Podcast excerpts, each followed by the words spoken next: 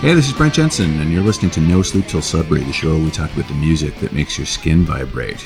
And today I am joined by five time Grammy Award winner and Canadian Music Hall of Fame icon, former Blood, Sweat, and Tears singer, Mr. David Clayton Thomas. David, how you doing, man?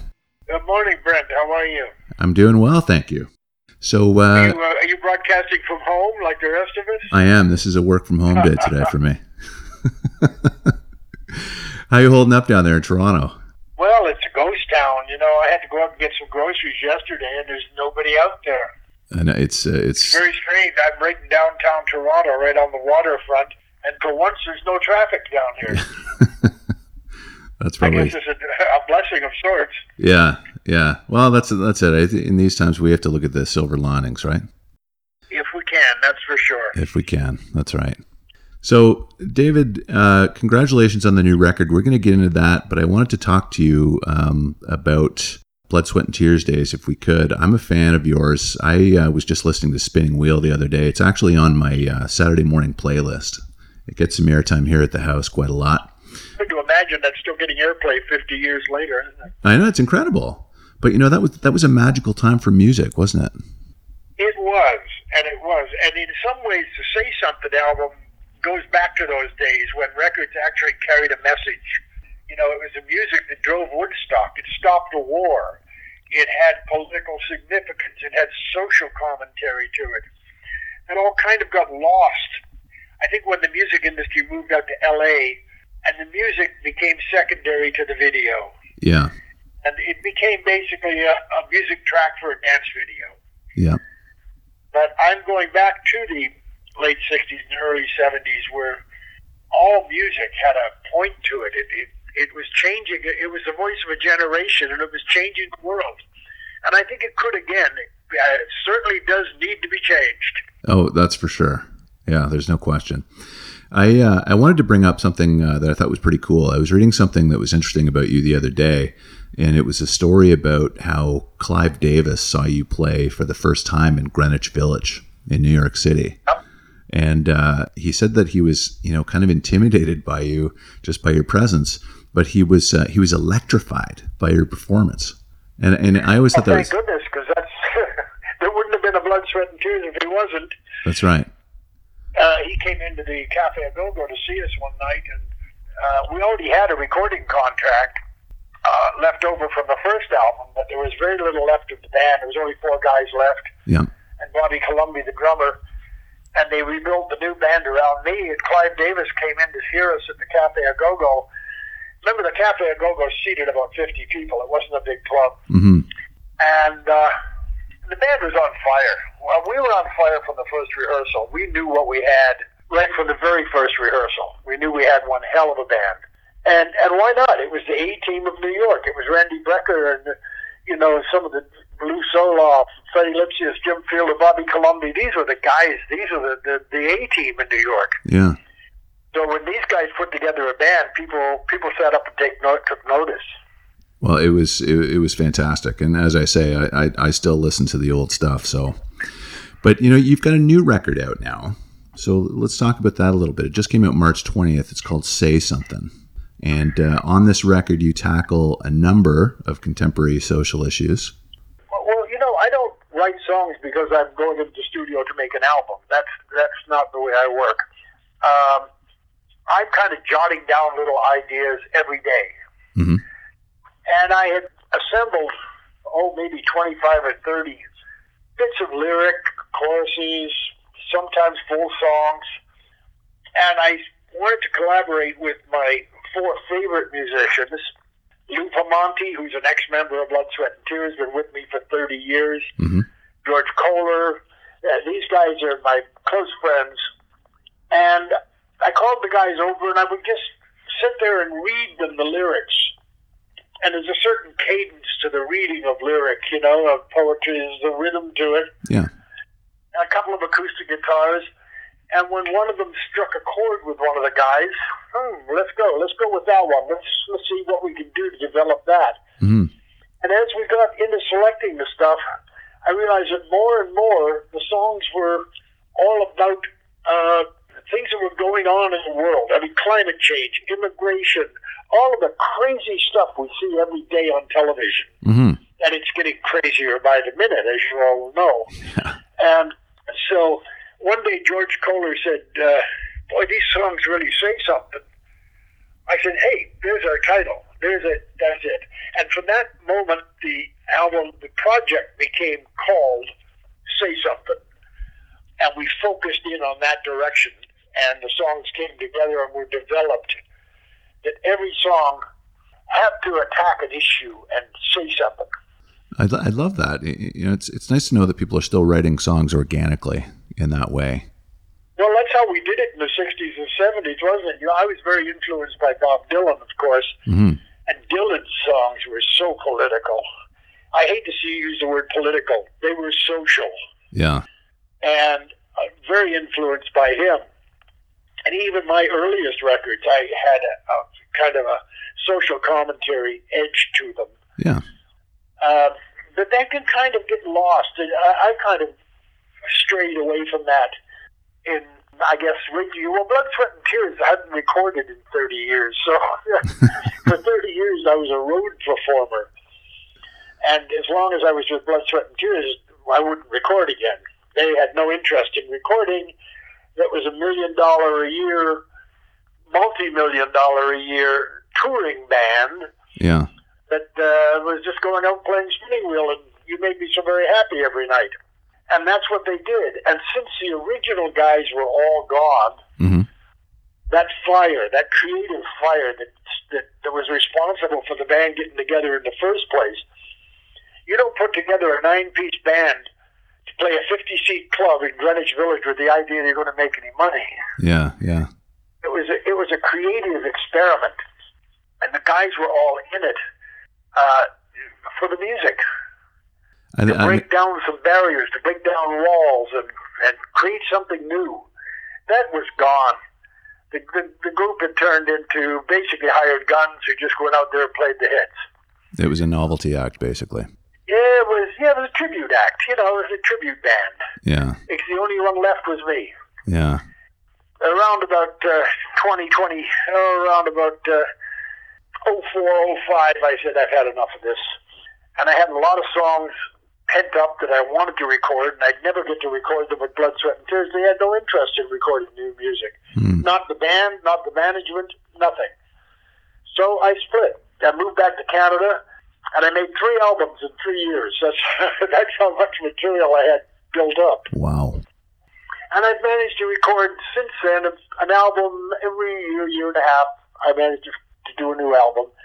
But the Say Something album was very special. And first of all, it was a team of my closest friends who made the album.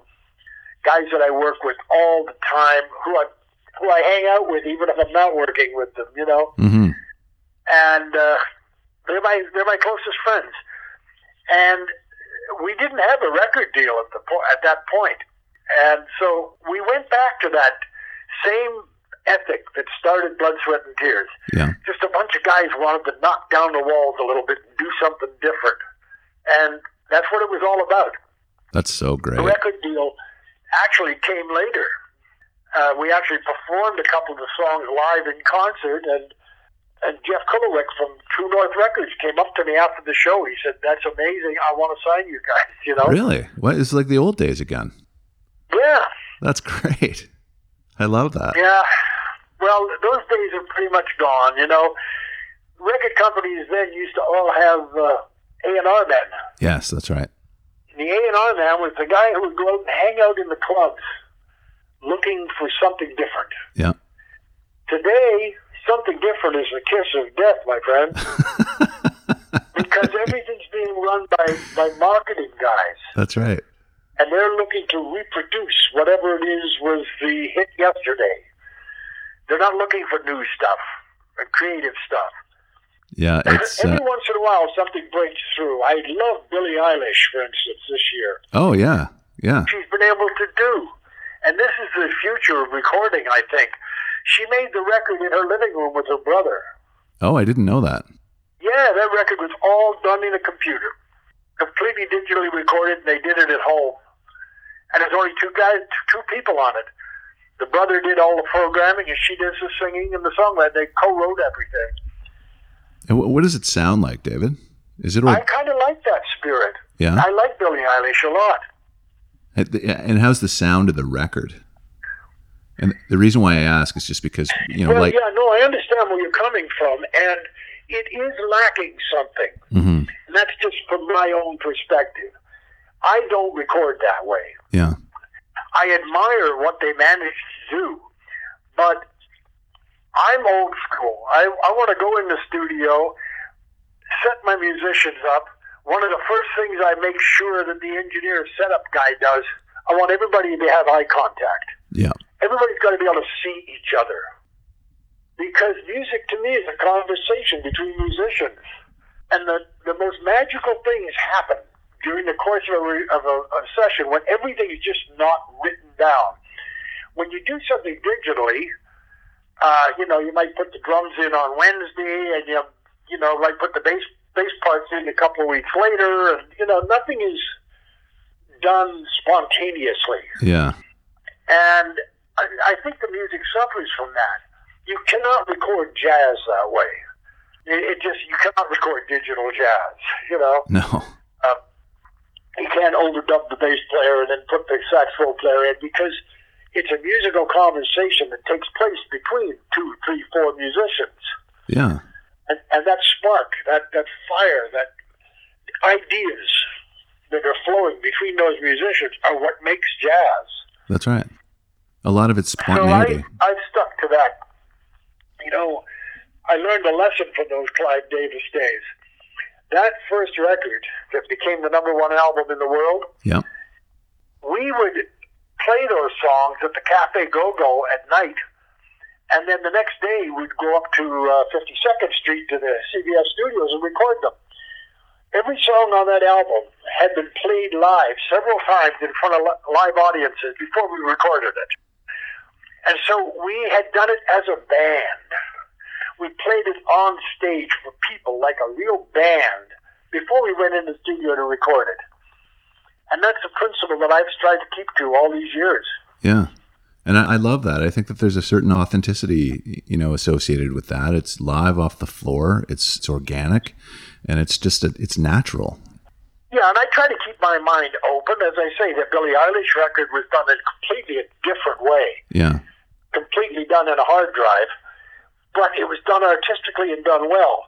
Uh, Dr. Dre, for instance, does incredible production Yeah. Without having that kind of uh, immediacy of the musicians being there. But he, he managed to make great records. But they're not the musicians' records, they're Dr. Dre's records. Yeah. Yeah. And uh, you know what? I, I don't want to sound closed minded. I mean, if, if that spirit of authenticity is there, and I know it is there with Billie Eilish, then, you know, knock yourself out. I, I fully support that too. I just love the way she sings. Yeah. She's different. She Oh. reminds me a little bit of the first time I heard Alanis Morissette. I said, hmm, that's different. Oh, You know? 95. Yeah. Never heard anybody like that before. Yeah. And she sings in tune, and the songs are good. so, you know, I try not to get so old that I'm not listening to young young artists coming No. out. No, we, we can't do that, right? We cannot do that. It's very important to keep an open mind. I completely agree. Well, and I have a lot of connection with the young musicians coming up and today, and I feel my heart breaks for them sometimes. Their, their uh, recording industry has been just decimated by Spotify and streaming services like that, Yeah. who are paying no money to the artists at all. And so that's ba- basically bankrupted the recording industry. Now, with this uh, COVID 19 crisis we're going through, all of the venues are closed. hmm So these young kids, these are, these are talented kids with master's degrees from Humber. Oh, They're yeah. out of work. Yeah. They're, they're on the sidewalk with a basket, basically, trying to trying to pay the rent. Yeah. You know, Dave, on this show, um, I see a lot of artists, young artists coming through, and they are fantastic. They play right in front of me with no effects and no, you know, it's stripped down stuff. And they are talented musicians. And my heart breaks for them right now because, you know, that they got the rug pulled out from under them, in essence. It was happening before the uh, before the uh, coronavirus hit. Yeah. Uh, here in Toronto, most of the live venues have closed, hmm mostly because of rents going up, and the music clubs couldn't afford the rents anymore. Yeah. So they were closed up, and condos went in. You know, Yeah. we have, we've got like four live music venues in town that are worth anything. Yeah. Yeah. That's a disgrace. The Hugh's Room just closed down now too. You probably knew that. They got more live music rooms in Saskatoon than we got in Toronto. it's true. I know. It's sad. Now, it's because of the rising rents here has driven most of the live venues out. Yeah, Hugh's Room just closed, didn't it? Yes, it did. Yeah, like weeks ago. That was, oh no, that was one of my favorite rooms too. That was a great place to hear music. Oh, amazing. Great sight lines, great vibe. And they had just uh, upgraded their menu in there. The food was really good. Yeah. Yeah. Yeah, I went there to see Cadence just a few just a few weeks back. Oh. I was there about a month ago too. a couple of months ago now, I guess. Yeah, Yeah. and uh, one of my favorite rooms to watch music in. Yeah. But there's that. There's Lula Lounge. The Jazz Bistro is nice. Yeah. Yeah. Uh, but that's about it. I know.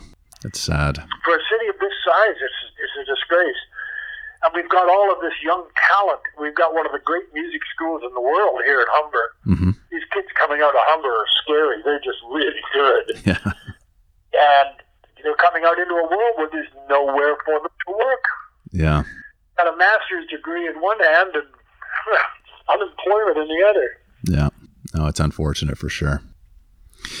Okay, David, I've got your songs here, and you have got uh, a great list. These are these are absolute classics. These yeah, let's songs. talk about a few of them. let's, let's really piss people off. Uh, I'd, I'd talk to you about this stuff all day. This is my wheelhouse. Ray Oh, Charles. I live to piss, piss people off. I love it. I think if a song doesn't piss somebody off, I haven't I haven't done it right. so let's jump in. You've got Ray Charles to start off and Unchain My Heart. yeah, well, that was one of the Ray Charles is my god. Yeah. Okay.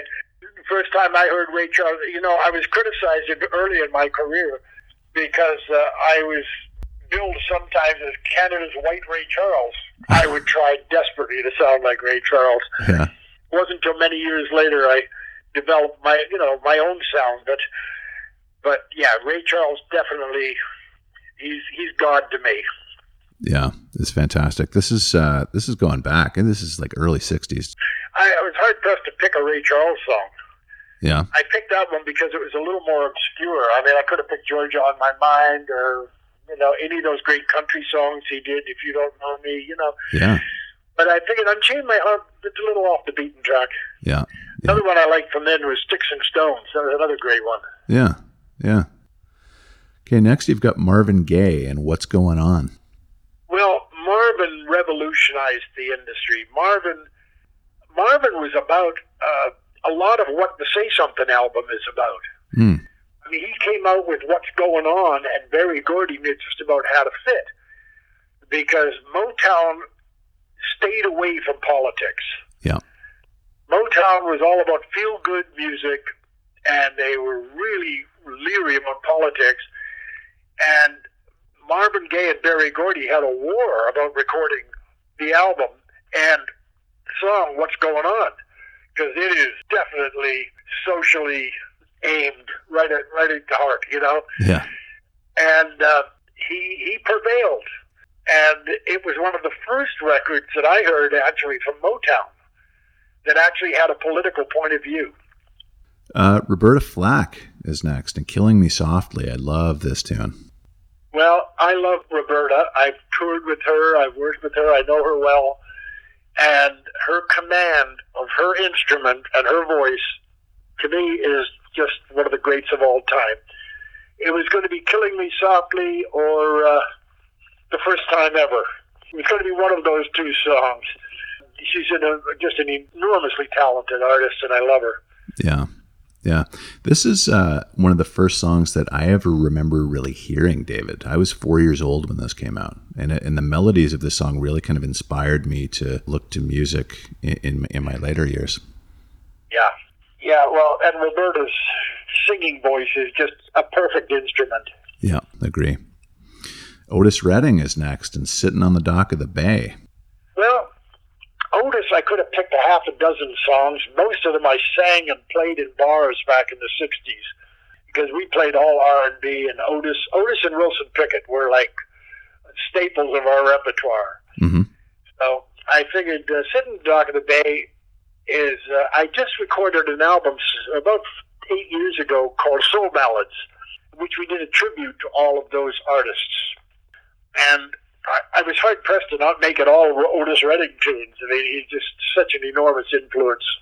Oh, it's fantastic. Yeah. Uh, Percy Sledge is your last tune, and When a Man Loves a Woman. Uh, yeah, I recorded that album. I actually recorded that on the uh, Soul Ballads album, just because his voice just gave me goosebumps. First time I heard it, still does. Oh yeah. You know, and he only ever had one hit, but boy, oh boy, what a hit it was. Yeah. I think Michael Bolton had a hit with this too later on in the '90s, didn't he? It was, it was a big song later on too. This came Yeah, out. yeah, he might have. He Yeah. might have. Michael Bolton covered a lot of things. He covered Georgia on My Mind, Yeah. which I think there should be an act of Congress preventing Michael Bolton from singing. I think there should be an act of Congress preventing anybody from ever singing Georgia on My Mind except Ray Charles. I'd support that. There's certain songs that once an artist does them. I think of uh, Midnight Train to Georgia, Yeah. Roberta Fla- uh, uh, Gladys Knight. I'm sorry. Yes. I don't want to hear anybody else do that song ever again. That song has been done. Yeah. There's uh, there's songs that just shouldn't be touched. I agree with that too. Yeah. Well, David, that is your song list, my friend. Thank you very much for doing this. I appreciate it. Oh, it was fun. Thank you very much. It's not like we've got anywhere to go, is it? That's right. We have we have all day. Yeah, that's right. Exactly. All right, Brett. Pleasure talking with you. Nice talking with you. Thank you very much, sir. I appreciate it. You have a good day. All right, you too. Take good care. All right, this has been No Sleep Till Sudbury with Brent Jensen and my very special guest, Mr. David Clayton Thomas. Till next time, folks, take good care.